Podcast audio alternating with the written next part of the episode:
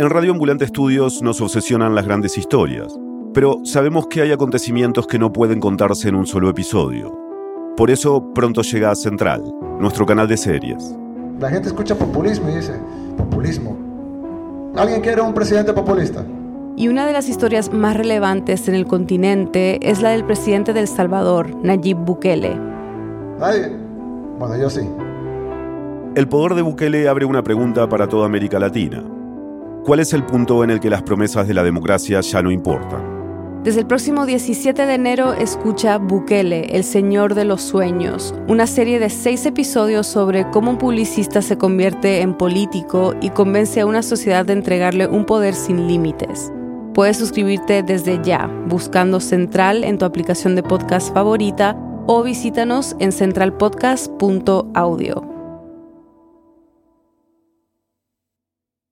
Hola, la próxima semana volvemos con nuevos episodios de El Hilo. Mientras tanto, estamos compartiendo episodios que nos gustan de nuestro otro podcast, Radio Ambulante. Si no lo conocen, cuenta historias complejas y sorprendentes de toda América Latina. El episodio de hoy es sobre un tema que nos atañe a todas las personas, la crisis climática.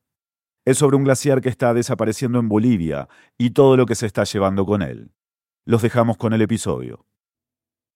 Esto es Radio Ambulante desde N P R, soy Daniel Alarcón. Eran los años setenta y a cinco mil trescientos metros sobre el nivel del mar, en la montaña Chacaltaya, en Bolivia, hacía muchísimo frío. Su triple cumbre estaba cubierta de nieve y el viento helado era constante y soplaba fuerte. Allá arriba, en el imponente glaciar que miraba hacia la ciudad del Alto, estaba la estación de esquí más alta del mundo. Entonces era, la panorama era muy blanco nomás, toda la montaña, blanquito. Era muy bonito y les gustaba a los visitantes. Él es Samuel Mendoza, de sesenta y tres años. Trabajó con su padre Alfonso en la estación de esquí desde que tenía unos quince. Los dos pasaban semanas enteras allá arriba, en la montaña, y solo bajaba una o dos veces al mes a su casa en el Alto, a más o menos una hora de distancia. Así, Samuel se acostumbró a vivir en ese mundo, en ese ambiente helado. Bueno, el clima era bastante frío. Ponías un balde de agua, rápido se había congelado. Casi todo el año se podía esquiar, todo el año. Había bastante nieve. Trabajo no le faltaba. Se encargaba principalmente de operar el ski lift, el medio de transporte en el que los esquiadores subían desde la cabaña donde estaba el motor hasta la cumbre, para desde allí hacer el descenso por las laderas del glaciar. Este estaba compuesto por solo tres elementos: un cable de acero larguísimo, postes instalados en la pista de esquí y poleas. Durante el año llegaban esquiadores de todo tipo, novatos y profesionales. Venían de diferentes ciudades de Bolivia y de todas partes del mundo: Brasil, Italia, Alemania, Estados Unidos, Francia. La pista llegó a ser el lugar de práctica del equipo olímpico de esquí boliviano, y ahí mismo se realizaron campeonatos sudamericanos. Samuel casi siempre estaba en la cabaña del motor. Otras veces solía atender a los visitantes en el refugio que había ahí arriba, una cabaña cómoda y caliente con chimenea, mesitas y sillas para descansar. Además había una pequeña cafetería donde vendían bebidas y comida. Era un ambiente ameno que no solo atraía a los esquiadores. Samuel recuerda que la gente que visitaba el lugar hacía todo tipo de actividades. Hacían muñecos de nieve, alzaban un poco de nieve, entonces hacían como el, eh, comían como helado. Se llevaban refresco y con ese mezclaban para que tenga el color. Una Coca-Cola, así. Jugaban a guerra de bolas de nieve, se acostaban en el suelo y hacían figuras con sus cuerpos. Y algunos subían al primer pico y ahí bajaban, deslizándose con plásticos. Y algunos como trineo también traían. Toda la carretera bajaban con trineos. Algunos llevaban llantas de goma grandes, se subían en ellas y se deslizaban desde una de las cumbres del glaciar. Otros llevaban su comida para hacer picnics o caminaban por las rutas que había cerca del refugio. A Samuel le encantaba estar allí. Era un lugar lleno de vida. Parecía que el sonido de la gente conversando, de las risas, de los esquís sobre la nieve, nunca se iba a acabar.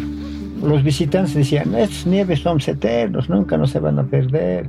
La pista de esquí siempre va a ser hasta el último. Nuestras montañas son eternos. Pero todo lo que le daba vida a la montaña Chacaltaya estaba en riesgo de desaparecer. Una breve pausa y volvemos.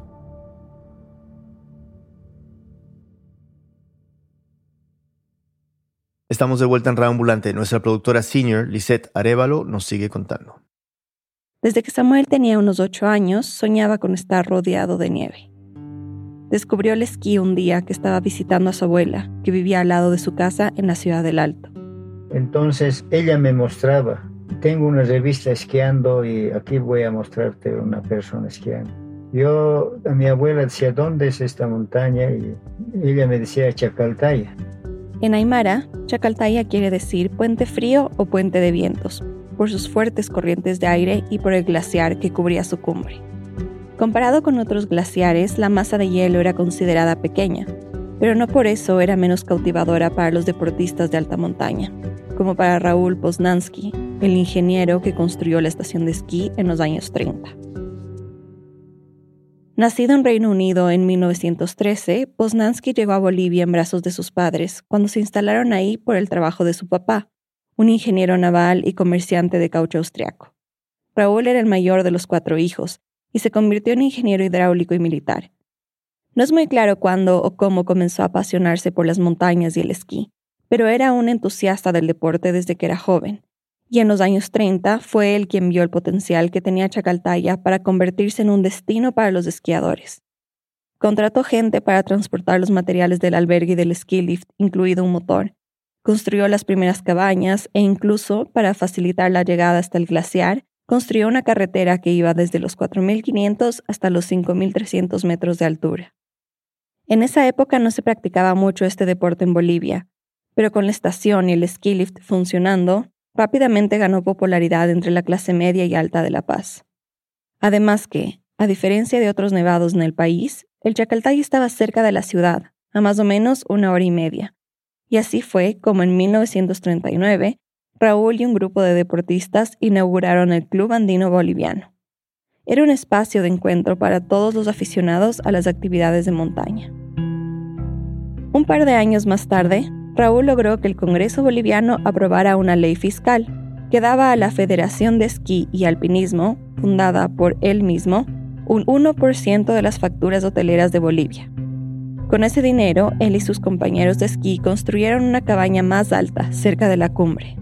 También compraron dos buses y un nuevo motor para el ski lift. La idea de Raúl se convirtió en todo un éxito, tanto que por esos mismos años, el Club Andino Boliviano organizó el primer campeonato de esquí sudamericano con participantes de Argentina y Chile. Y a finales de los cuarenta hasta se creó el primer equipo nacional de esquí boliviano, que participaría en campeonatos internacionales, regionales y años después en Olimpiadas. Con el pasar de los años, el deporte siguió ganando popularidad, y cada vez más gente de La Paz lo practicaba. Ya para finales de los años sesenta, cuando de niño Samuel vio la foto del esquiador en la revista de su abuela, el esquí dejó de ser algo desconocido para el resto de los bolivianos, y Samuel comenzó a imaginarse en medio de la nieve. Entonces en la revista yo vi un, una persona haciendo un descenso, cargó su mochila, todo. Y yo decía, algún día voy a conocer y voy a ser así como él también, haciendo un descenso, decía. No parecía un sueño descabellado. Toda su vida había crecido viendo al Chacaltaya.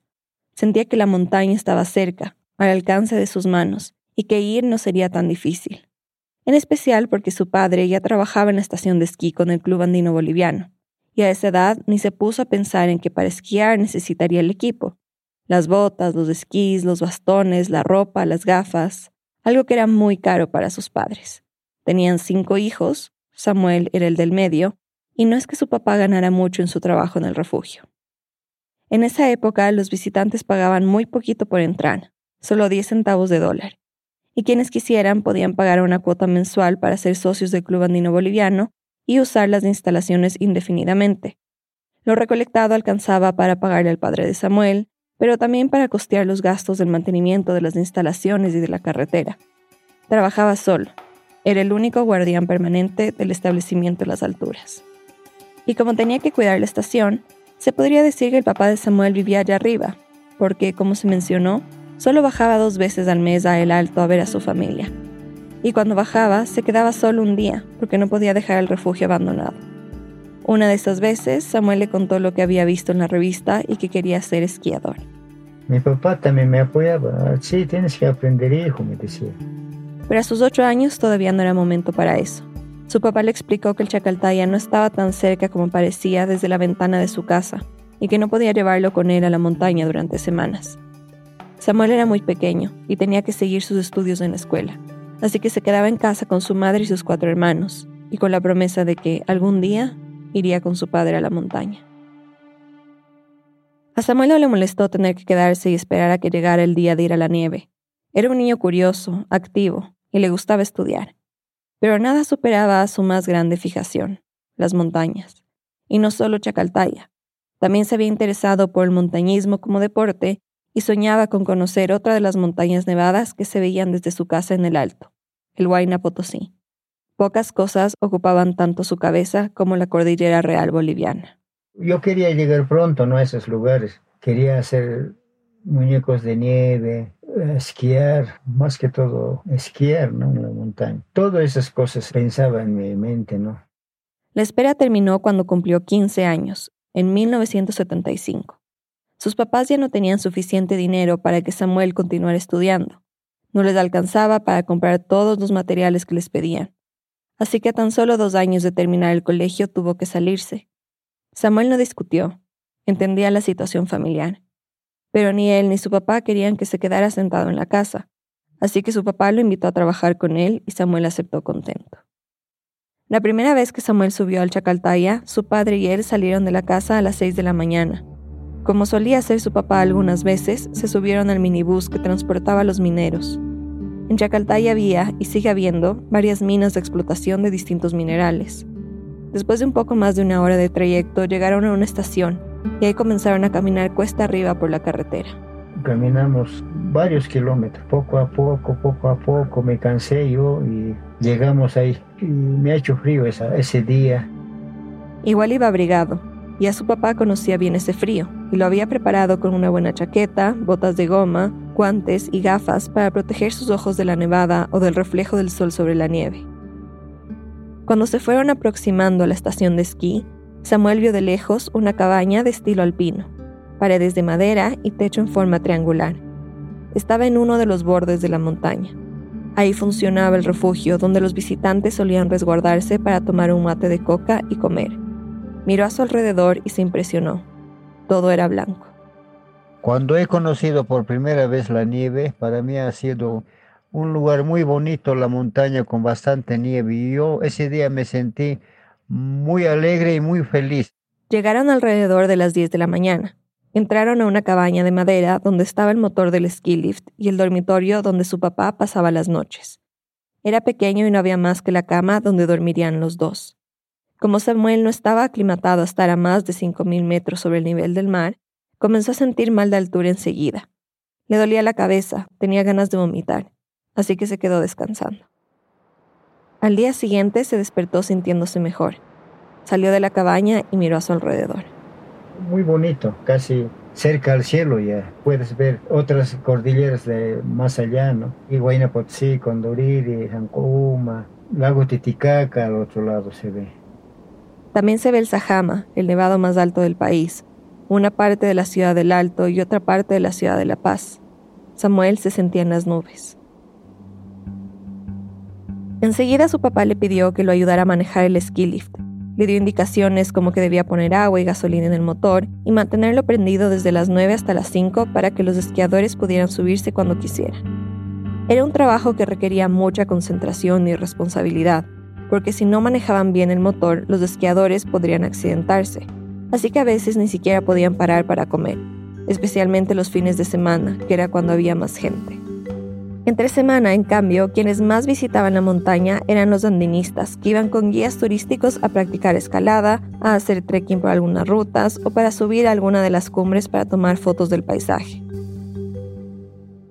En esos días que no había esquiadores, Samuel se encargaba de hacerle mantenimiento al cable del ski lift, engrasar las poleas y a veces desenterrar el cable que solía quedarse debajo de las nevadas fuertes. Según Samuel, él y su papá eran los únicos que trabajaban todo el año directamente para el Club Andino Boliviano.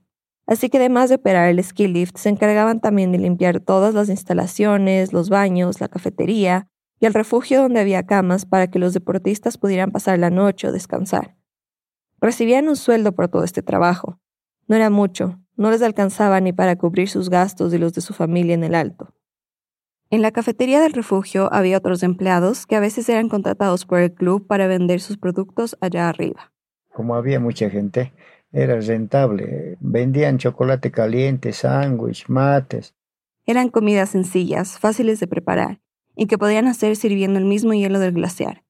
No podían ofrecer mucho más porque llevar la comida o leña a esa altura desde La Paz o el Alto no era fácil, en especial por las fuertes nevadas que solían tapar la carretera o hacerla resbaladiza. Era un trabajo duro, y vivir en la montaña no era sencillo.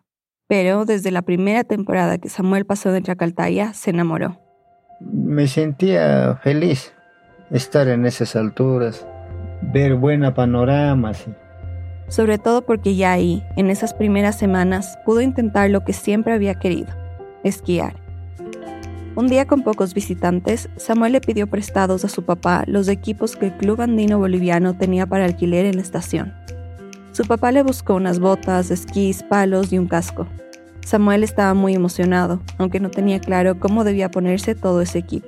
Cuando la primera vez me he puesto los esquís, tampoco no, no sabía ¿no? cómo apretar los, los, los, las botas, regular eh, los esquís. Practicó cómo ajustar las fijaciones, que básicamente son las piezas que mantienen a la persona conectada a los esquís. Era un poco complicado, pero estaba emocionado. Feliz me sentía, solamente la primera vez cuando me he puesto las botas eran más o menos pesados, me sentía más o menos incómodo, ¿no? La primera vez porque no, no estaba acostumbrado. Cuando se paró para comenzar a ir a la pista de esquí, sentía que se resbalaba, se apoyaba con los bastones, pero se sentía inseguro. Sabía que tenía que tener cuidado para no caerse y golpearse la cabeza, hasta que finalmente llegó a la parte más plana de la pista y comenzó, de a poquito, a impulsarse con los bastones para esquiar. Entonces he empezado a querer dar la curva al otro lado, a la izquierda, a la derecha. Ya más o menos ya he dominado. Después ya me he entrado a... Hay un lugarcito que se llama Pista de Tontos, llamaban Pista de los Tontos. La llamaban así porque era más plana que el resto, perfecta para principiantes como él. Pero aunque fuera la más fácil, igual se lastimó la rodilla cuando intentó hacer un giro a la izquierda en una pequeña curva. Pero eso no le importó. Esquió una media hora más o menos y se resguardó en el refugio cuando empezó a nevar. Estaba contento. Quería dedicarse a ello.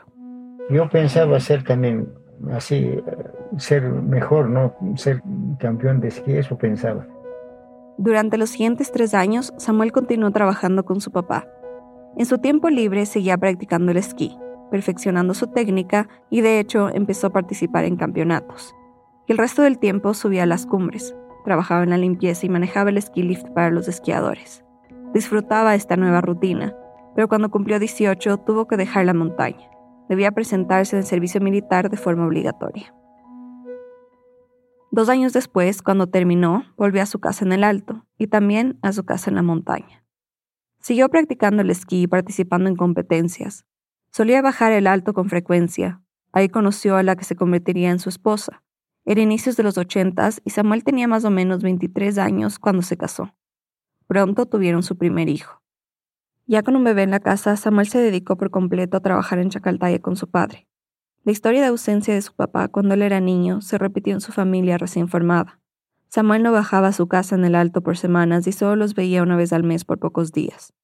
Él y su padre vivían por el Chacaltaya. Eran el Chacaltaya. Hasta enero del ochenta y cinco. Uno de esos días, la batería del ski lift se descargó. Pasaba cuando hacía muchísimo frío, así que Samuel tuvo que bajar a la ciudad del Alto para dejarla en un taller, recogerla al día siguiente y volver a la montaña. Esa noche la pasó en su casa con su familia. Al día siguiente, muy temprano, fue a retirar la batería y tomó un transporte desde el Alto hacia el Chacaltaya. Esta vez la acompañó su hermano menor, de siete años, que llevaba comida para ellos. Poco a poco, poco a poco, estoy subiendo a la pampa. Cuando me acerco ya, más nieve había. Entonces el chofer dijo, hasta aquí nomás, más ya no puedo, porque las llantas resbalaban bastante. Samuel se bajó del auto con su hermano y cargó la batería en su espalda, lo que quedaba de camino. Iba equilibrando el peso de la batería, cargando un rato con un hombro y luego con el otro. Cuando llegaron... Entro al refugio, busco a mi padre, no parecía. Entonces entro a la cocina... Y tampoco estaba ahí. Salió al parqueadero y vio que un grupo de hombres estaban reunidos cerca de un borde de la montaña. Cuando se acercó, vio que estaban alzando un cuerpo. No podía creerlo cuando vio que era su padre, que se había caído por la ladera debido a la fuerte neblina. Uno de los hombres que habían ayudado a sacar el cuerpo de su padre se acercó a Samuel y a su hermano y les dijo: tranquilo nomás, su padre ha fallecido, pero ustedes no van a llorar, tranquilo, tranquilo, está durmiendo, así nos decía, para que mi hermano menor no se asuste todo, ¿no? Pero su hermano sí se dio cuenta de lo que había pasado e inmediatamente se puso a llorar. Samuel estaba impactado, asustado. Como estaba nevando, decidieron meter el cuerpo de su papá al refugio. Pues yo le he tocado su cuerpo y seguramente en ese momento debió pasar el accidente porque estaba caliente. Ese mismo día, cuando pasó la nevada, se pusieron a hacer rápidamente los trámites para bajar el cuerpo de su padre. Contrataron un transporte desde el Alto para llevarlo a la casa para velarlo. Al día siguiente lo enterraron en el Cementerio General en la ciudad de La Paz. Los del Club Andino Boliviano cancelaron una competencia de esquí que había al día siguiente. Samuel recuerda que sacaron anuncios de la muerte de su padre en el periódico y en las radios. Para muchos, su padre, Alfonso Mendoza, era parte fundamental de esa comunidad de esquiadores y también de la montaña.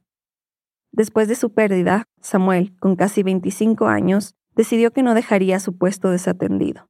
Como se quedó solo trabajando como guardián, cada vez podía bajar menos a El Alto a ver a su esposa, a su primer hijo y los otros cuatro que vendrían después. Los veía una vez al mes y se quedaba uno o dos días con ellos. A veces los llevaba con él a la montaña. Lamentaba estar lejos, pero sentía que tenía que volver. Y ahí, en soledad y en las alturas, Samuel recordaba a su padre constantemente. Yo veía de arriba hacia abajo la carretera y no, nunca aparecía mi padre. En ese momento yo era triste, tenía ganas de llorar sin ver a mi padre. Así pasaron los años, hasta que a finales de los noventas, por ahí, empezó a notar cambios en la montaña. El más obvio era el calor. Ya no necesitaba tanta ropa abrigada en su día a día.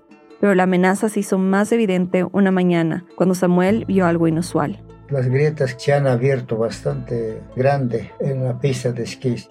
Y de esas grietas estaba corriendo agua nomás, mucha agua, como un río muy fuerte con mucho ruido.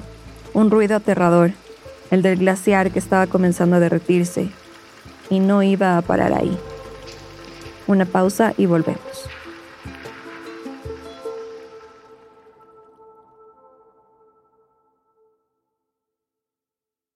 Estamos de vuelta en Radio Ambulante, soy Daniel Alarcón. Antes de la pausa conocimos a Samuel Mendoza y los mejores años de la estación de esquí más alta del mundo, en el glaciar de Chacaltaya. Pero para los años noventa, Samuel comenzó a notar un cambio en la montaña. El glaciar se estaba derritiendo. Nuestra productora senior Lisset Arévalo nos sigue contando. Esos cambios que Samuel comenzó a notar con más frecuencia se debían a El Niño, un fenómeno natural atmosférico causado por el calentamiento gradual del Océano Pacífico y que influye en el clima de varias partes del mundo. El Niño ya había afectado fuertemente a Bolivia en el siglo diecinueve. También a mediados de los setentas, cuando llegó a inicios de los ochentas, y cuando volvió a golpear a Bolivia a finales de los noventas. En esa época, la misma en que Samuel observaba cambios, El Niño alteró el ciclo del agua en el país. En algunas zonas hubo inundaciones, mientras que en otras, como la del altiplano donde está Chacaltaya, hubo fuertes sequías. Eso, claro, causó que nevara menos en la cumbre durante el verano boliviano, y por lo tanto no había suficiente nieve para que se acumulara sobre el glaciar y lo protegiera de los rayos del sol. Así que cuando el hielo del glaciar quedó expuesto a la radiación, se comenzó a derretir de a poco, y eso provocó otro efecto de calentamiento más. Cuando un glaciar se derrite, su lengua, que es la marca en la roca que delimita lo que es el hielo y el valle, retrocede, y la roca que está debajo queda expuesta. Y cuando esa roca negra recibe los rayos del sol, también calienta todo lo que está a su alrededor. Es algo que se conoce como efecto de borde. Todo esto causó que para finales de los noventas y comienzos de los dos mil, el glaciar perdiera irreversiblemente la mitad de su espesor, dos terceras partes de su volumen total, y el área de su superficie se redujo en más de un cuarenta por ciento. Y Samuel, claro que notó cómo los efectos empeoraban.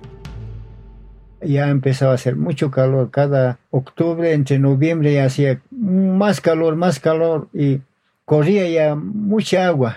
Mucha, el agua como río bajaba ya hasta abajo. Esos ríos y ríos de agua no tardaron en afectar la pista de esquí. En lugar de ser una superficie plana y lisa para los esquiadores, el terreno ahora tenía una serie de lomas y rocas. Cada vez era más peligroso esquiar en esas condiciones, así que las laderas del Chacaltaya comenzaron a quedar vacías. Atrás quedó la época en que se veían repletas de esquiadores que iban a los campeonatos de esquí nacionales e internacionales, y para el dos mil cinco eran muy pocos los que seguían deslizándose sobre sus esquís. Uno de ellos era Samuel. Todavía seguía esquiando, pero ya, ya no se podía hacer campeonato porque corto ya era el, la pista. El dos mil cinco ya había la mitad de glaciar, no más de la mitad de la montaña. Con el derretimiento se abrieron grietas cada vez más profundas en la pista. Samuel y los esquiadores que todavía trataban de esquiar ponían maderas para crear una especie de puente para cruzar las grietas. Lo veían como una solución temporal, porque lo que más querían era que regresara el glaciar. Era un escenario devastador que hasta perseguía a Samuel en sus sueños. En mi sueño estaba en la, en la pista, siempre en la pista de esquí caminando, y corría mucha agua, corría mucha agua, se estaba desgastando todo. En agosto de dos mil seis... Nosotros hemos hecho un ritual andino para que siga nevando con los del Club Andino. Una quema así, para que los achachilas que hayan nevado, que haya nieve así. Los achachilas, los antepasados que habitan las montañas y que junto con la Pachamama son los grandes protectores del pueblo aymara. Compraron una mezcla de dulces, lanas de color, hierbas y hojas de coca y pusieron todo sobre leña. Lo rociaron con alcohol y encendieron el fuego para quemarlo. Pero cada año el glaciar disminuía, el calor aumentaba y la pista seguía deteriorándose. La nieve era gris y los deportistas que iban dejaban basura tirada, tubos de plástico, papeles, latas, hierros y ganchos de escalar corroídos. Y esa basura, a su vez, atrapaba la radiación solar, producía calor y empeoraba aún más el deshielo.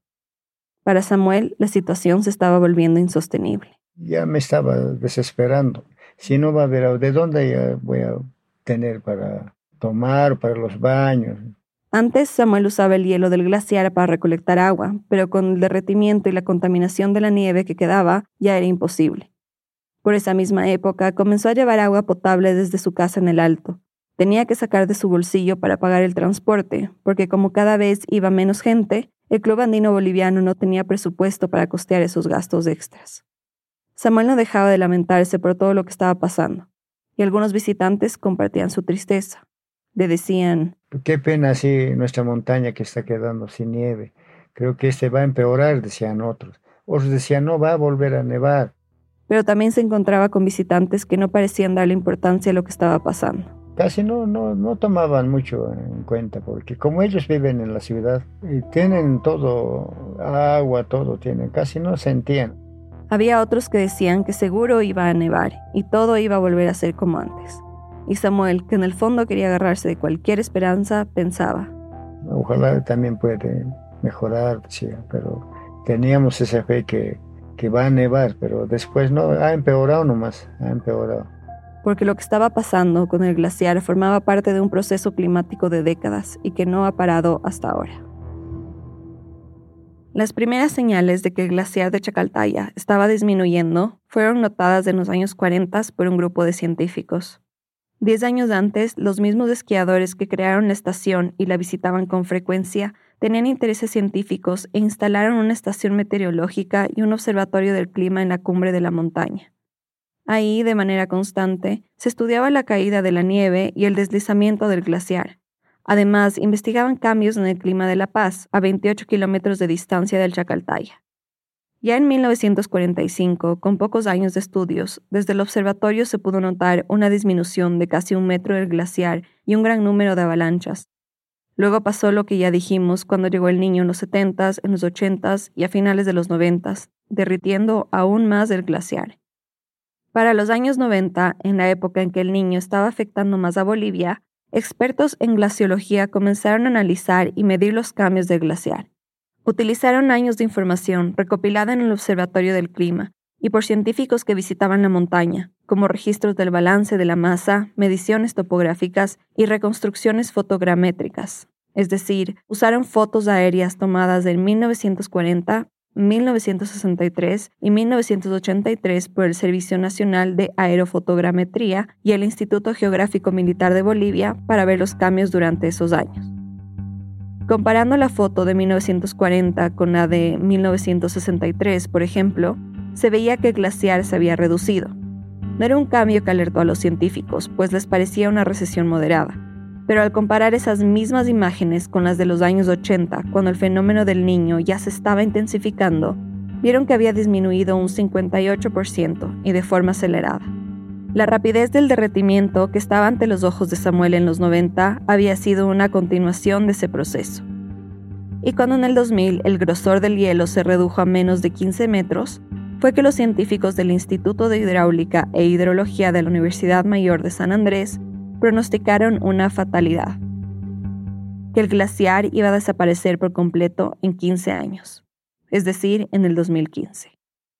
El cálculo llegó a los oídos del Club Andino Boliviano y de Samuel. Yo pensaba igual que ellos también, como dice el científico que va a desaparecer, seguramente desaparecerá. Yo me sentía ese momento triste.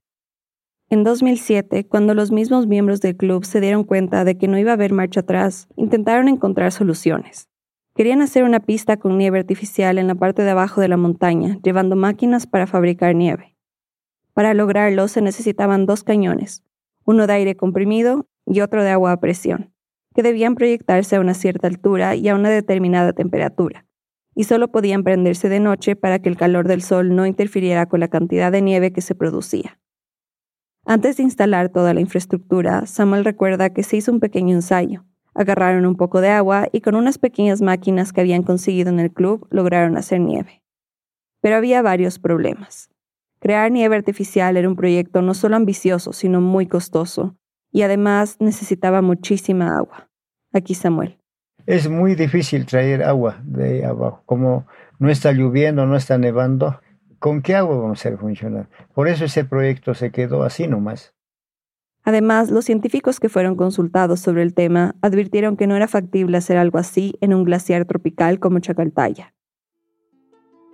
Este tipo de glaciares responden a variables climáticas como la humedad, la nubosidad, el tipo de precipitación. Crear nieve artificial solo resolvía una de esas variables, la cantidad de lluvia. Las otras que producían el deshielo seguirían ahí. Además, traer agua de otros lados implicaba trasladar bacterias que eran de una zona diferente, afectando a la naturaleza del lugar. Cuando se desechó esta idea, también se pensó en crear una pista de esquí con una lona artificial, pero instalar una de trescientos metros cuadrados habría costado unos quinientos mil dólares en ese momento, así que esa propuesta también se quedó estancada. Ante el inminente deshielo y la falta de visitantes, los que manejaban el restaurante que estaba en el refugio también empezaron a irse. Se llevaron los muebles que tenían y todos los implementos de cocina. En dos mil nueve, el Club Andino Boliviano también se fue y cambió su sede a otro lugar. Se dejó de hacer mantenimiento a las instalaciones. Simplemente ya no había ingresos para mantener el refugio con vida. El glaciar estaba muriendo, y con él lo que alguna vez fue la pista de esquí más alta del mundo. Aún así, Samuel seguía ahí. No perdía la esperanza. Estaba decidido a no dejar la montaña. Siempre pedía yo, cada que esté así nublándose, para que caiga nieve. Y sí, la nieve volvía, pero solo por periodos cortos. Caía y rápidamente se derretía. No había condiciones para que se volviera a cubrir la cumbre con hielo. Y así, en dos mil nueve, el glaciar de Chacaltaya desapareció, seis años antes de lo que habían pronosticado los científicos en el dos mil uno. Y aunque se sabía cuáles eran las condiciones climáticas que habían contribuido al deshielo, en ese momento no se sabía a ciencia cierta por qué había desaparecido tan rápidamente. Bueno, lo que ya podemos decir con certeza es que la contaminación urbana llega hasta Chacaltaya. Eres Isabel Moreno, científica boliviana que ha estudiado la geología de los glaciares. Desde hace diez años, desde el Observatorio de la Universidad Mayor de San Andrés en Chacaltaya, investiga el cambio climático, los aerosoles y los gases en Bolivia. Con el trabajo que ella y un extenso grupo de científicos de la universidad ha realizado, han podido determinar que hay efectos directos e indirectos en los glaciares que son producidos por la contaminación del aire. Y antes de entrar en la explicación que me dio Isabel, quiero primero explicar qué compone el aire que llega a la montaña. Entonces, estas partículas se llaman aerosoles y son pequeñitas, menos de un quinto del diámetro de un cabello, chiquitísimas. Así que estas partículas existen en la naturaleza por emisiones del polvo, volcánicas, emisiones de los hongos. Estas partículas existen para que alrededor de ellas se condense el vapor del agua que está en el aire y se formen nubes. Y de ahí, pues pasan muchas cosas. Estas gotitas se pueden encontrar o se pueden ir a una zona de aire frío y congelarse y caer en forma de nieve. Así que se necesita esto para generar precipitación. Pero en el aire también están las partículas que generan el humo industrial o los vehículos de las ciudades. Y esto nos lleva al primer efecto indirecto que tiene la calidad del aire en el deshielo, porque la mezcla de estos dos tipos de partículas, las de la naturaleza y las industriales, hace que se multipliquen los núcleos de condensación en el aire. Entonces, el vapor de agua que está disponible en la atmósfera, que es el mismo, se reparte en todos estos, pero haciendo gotitas todavía más chiquitas. Y puede ser que estas gotitas, de ser tan chiquitas, ya no se encuentren y coagulen y crezcan, ¿no? Y formen una gota grande, gorda, negra que cae, ¿no? O sea, como una nube, la parte baja de las nubes oscuras, ¿no? Necesitas gotas grandes. Como son muchas chiquitas, ya son como, digamos, ligeritas. Entonces, el viento se las lleva, se lleva la nube, se lleva la humedad, pero ya no llega a precipitar. No llueve y tampoco neva. Y como ya dijimos antes, la nieve es necesaria para cubrir el glaciar y protegerlo de la radiación solar. El segundo efecto indirecto tiene que ver con cómo estas partículas sucias calientan lo que está a su alrededor y crean un efecto de isla de calor, un fenómeno causado por la actividad humana que incrementa la temperatura de las ciudades. Los glaciares que están más cerca de las ciudades en todos los Andes pueden tener este efecto, ¿no? Al tener todas estas partículas sucias, se calienta el aire que está alrededor del glaciar y esto genera un calentamiento local, ¿no? Como cuando uno está vestido con una chaqueta negra y se pone al sol, pues calienta, uno se calienta, y lo propio las partículas, se calientan. Y alrededor, todo lo que está de ellas, el aire que está alrededor de ellas, se calienta. Y eso puede, pues, derretir la nieve que esté alrededor. Y luego está el tercer efecto, que es más directo y de la misma manera tiene que ver con estas partículas de la contaminación urbana. Además de calentar el aire alrededor del glaciar, también se posan sobre la nieve y la ensucian. Van sedimentando y quedan encima de la nieve. Si son partículas que absorben la luz, que absorben la radiación, el glaciar se va a calentar y pues se va a derretir. Es un efecto que han podido observar también con los archivos de otros glaciares de montañas cercanas al Chacaltaya, como por ejemplo el icónico Ilimani. Sí, se observa también esto, ¿no? O sea, como que el hielo está cada vez más sucio. En los, en los últimos decenios, con el aumento del tráfico vehicular, el crecimiento urbano, se ve eso muchísimo. A estos tres efectos que tiene el aire en el deshielo del glaciar, se le suman lo que ya explicamos antes.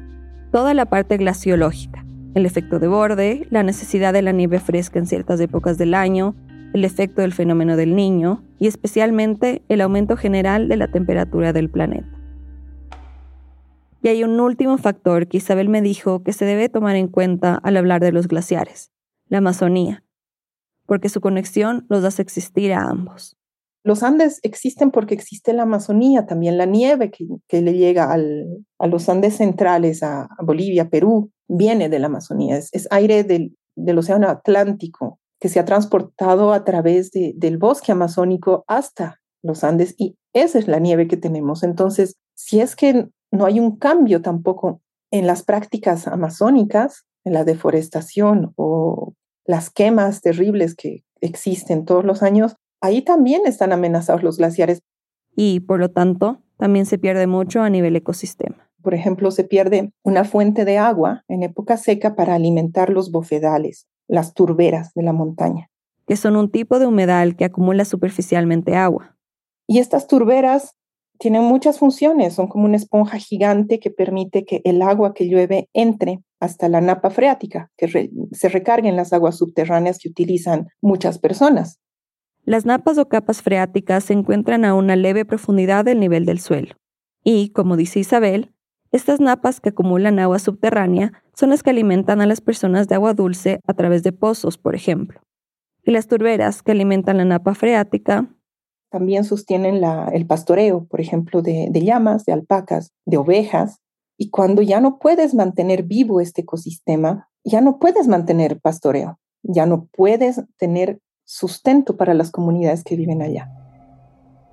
Entonces, la gente que vive en esas comunidades comienza a migrar a la ciudad, y a su vez las ciudades también se ven afectadas porque sin las aguas del deshielo glacial se pone en riesgo el abastecimiento de agua potable y la energía hidroeléctrica en ciudades grandes como El Alto y La Paz. Aunque en teoría los glaciares se podrían reemplazar de forma indirecta con represas de agua para abastecer a las ciudades, los glaciares son una reserva de agua importantísima en todo el mundo. Su retroceso significa que hay menos agua para abastecer los ríos y lagos, poniéndolos en riesgo de secarse. Y si bien no hay un río que corre directamente desde el Chacaltaya hacia las ciudades, sí hay ríos emblemáticos de la ciudad de La Paz que nacen cerca del Chacaltaya y se van alimentando en el camino. Y, finalmente, cuando un glaciar se derrite, puede causar daños a comunidades cercanas. Pueden generarse estos lagos, y si hay alguna comunidad aguas abajo, puede estar en riesgo de que estos lagos que se forman por el derretimiento glaciar en la, en la punta, en el borde del glaciar, desborden y generen daños a la población que está ahí abajo. No pasó con el Chacaltaya, pero sí en otra parte de Bolivia en dos mil nueve. Cuando una laguna glaciar en la región de Apolobamba se desbordó y destruyó caminos, mató ganados, arrasó cultivos y dejó aislada a la población de Keara durante meses. Entonces es como una cadena de desastres que pueden ocurrir. Entonces está muy seco todo, cuando llueve no penetra el agua, solo se escurre y hay escasez de agua. Entonces es como un ciclo perverso, ¿no?, que se puede generar. Esto crea todo un proceso de adaptación a una realidad sin glaciares. Y mientras algunas personas ven oportunidades en ello, como la explotación de la piedra que está debajo de los glaciares, bien sea para minería o para utilizarla para construcción, otras sufren otro tipo de consecuencias. Isabel me dijo que hay algo más que pasa cuando desaparece un glaciar, algo intangible. Es un dolor colectivo, es un luto que mmm, cuesta mucho porque cambia todo tu contexto. Las personas que están más cerca o que tienen vista, digamos, a, desde su ventana, un glaciar, cuando lo ven desaparecer o cuando ya lo ven morir, no, no, no te puedes sentir bien, no, no puedes ignorarlo. Entonces te genera algo por dentro que puede ser muy fuerte o angustiante. Asimismo, angustiante es como lo siente Samuel. Sin nieve es una pena, es como para llorar.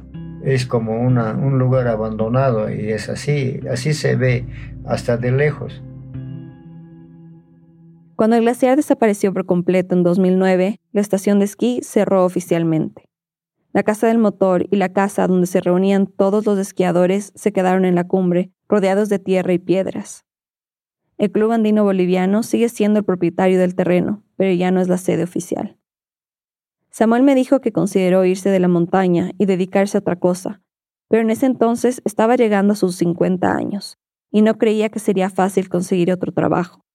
Le faltaba solo unos ocho años para jubilarse y ya no se quedaba tanto tiempo ahí arriba, sino que bajaba con más frecuencia a su casa en el Alto. Así que llegó a un acuerdo con el Club Andino Boliviano para no perder sus aportes a la seguridad social. Gracias a eso, ahora Samuel forma parte del directorio del club como secretario de Obras y Transportes. Un título honorario de cierta manera, porque no recibe ningún tipo de remuneración por ello. En dos mil dieciocho, por la falta de agua, dejó de vivir en la montaña por completo. Ya han pasado catorce años desde que el glaciar y lo que le daba vida a la montaña desapareció. Y aún así, Samuel no ha dejado de subir y cuidar el refugio fantasma. Yo estoy subiendo por a, amor al, al, a Chacaltaya. Como he vivido también ahí, entonces por eso estoy subiendo, para ver la cabaña. Sube unas tres veces a la semana. A veces lo hace caminando por la carretera desde la base del Chacaltaya. Otras veces pide aventones a los autos que pasan por ahí, o a los mismos mineros. Lo suele acompañar su hermano mayor, Adolfo, que en los últimos años de funcionamiento de la estación de esquí también trabajó ahí con Samuel. Ahora los dos se dedican a recibir los pocos turistas que suben al Chacaltaya y les cobran una entrada de quince bolivianos, unos dos dólares americanos. Pero claro, las visitas no son nada de lo que eran antes. La gente va ahora para ver la vista, para ver cómo se sienten físicamente en la altura. Se, se quedan por lo menos dos horitas nomás. Lo que antes era un viaje especial solo para visitar Chacaltaya, ahora se ha convertido en nada más que un lugar para ver de paso. Pero ahí está Samuel, listo para ofrecerles un té de coca o sándwiches y contarles anécdotas de cómo era el glaciar antes. A veces les muestra fotos de los esquiadores que tienen enmarcadas y colgadas en las paredes. El dinero que él y su hermano recolectan cobrando la entrada no es mucho, pero les sirve para reunir suficiente dinero para reparar las constantes goteras, comprar materiales como calaminas para el techo y arreglar las ventanas que a veces son destrozadas por los fuertes vientos. Samuel también ha llevado algunos muebles como mesas y sillas para que el refugio se vea en mejores condiciones. Es un trabajo duro que con el tiempo le ha pasado factura. De tanta caminata montaña arriba, ahora, a sus sesenta y tres años, se lesionó la rodilla.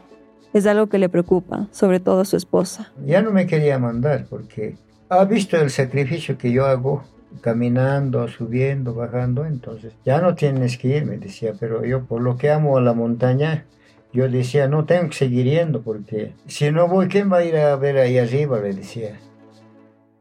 Siente que no puede abandonar esa montaña, que de cierta manera lo vio crecer, donde aprendió a esquiar, donde pasó tantos años con su padre trabajando, y el lugar donde lo vio vivo por última vez. Significa para mí un lugar donde tú puedes sentirte mucho mejor, ¿no? Con mucha fuerza, con mucha energía, como mi hogar y una fuente de energía. Eso me significa. Samuel se alimenta de la montaña, y la montaña se alimenta de él, porque si no fuera porque la sigue cuidando, estaría aún más abandonada. A veces tiene pequeños momentos de dicha, cuando ve que cae un poco de nieve alguna que otra mañana. Pero cuando horas más tarde se derrite, otra vez se siente triste. Y a pesar de todo, Samuel sigue guardando cierta esperanza de que la montaña pueda volver a ser lo que alguna vez fue. Sí, hay una esperanza que puede volver a nevar. Pero no será muy pronto, pero algún día volverá a nevar. Y tal vez yo ya no voy a ver, pero ojalá tengamos nieve. Pero para que regrese la nieve al Chacaltaya y a tantos otros glaciares que han desaparecido en el mundo, no solo queda esperar, toca actuar. Y cada vez tenemos menos tiempo.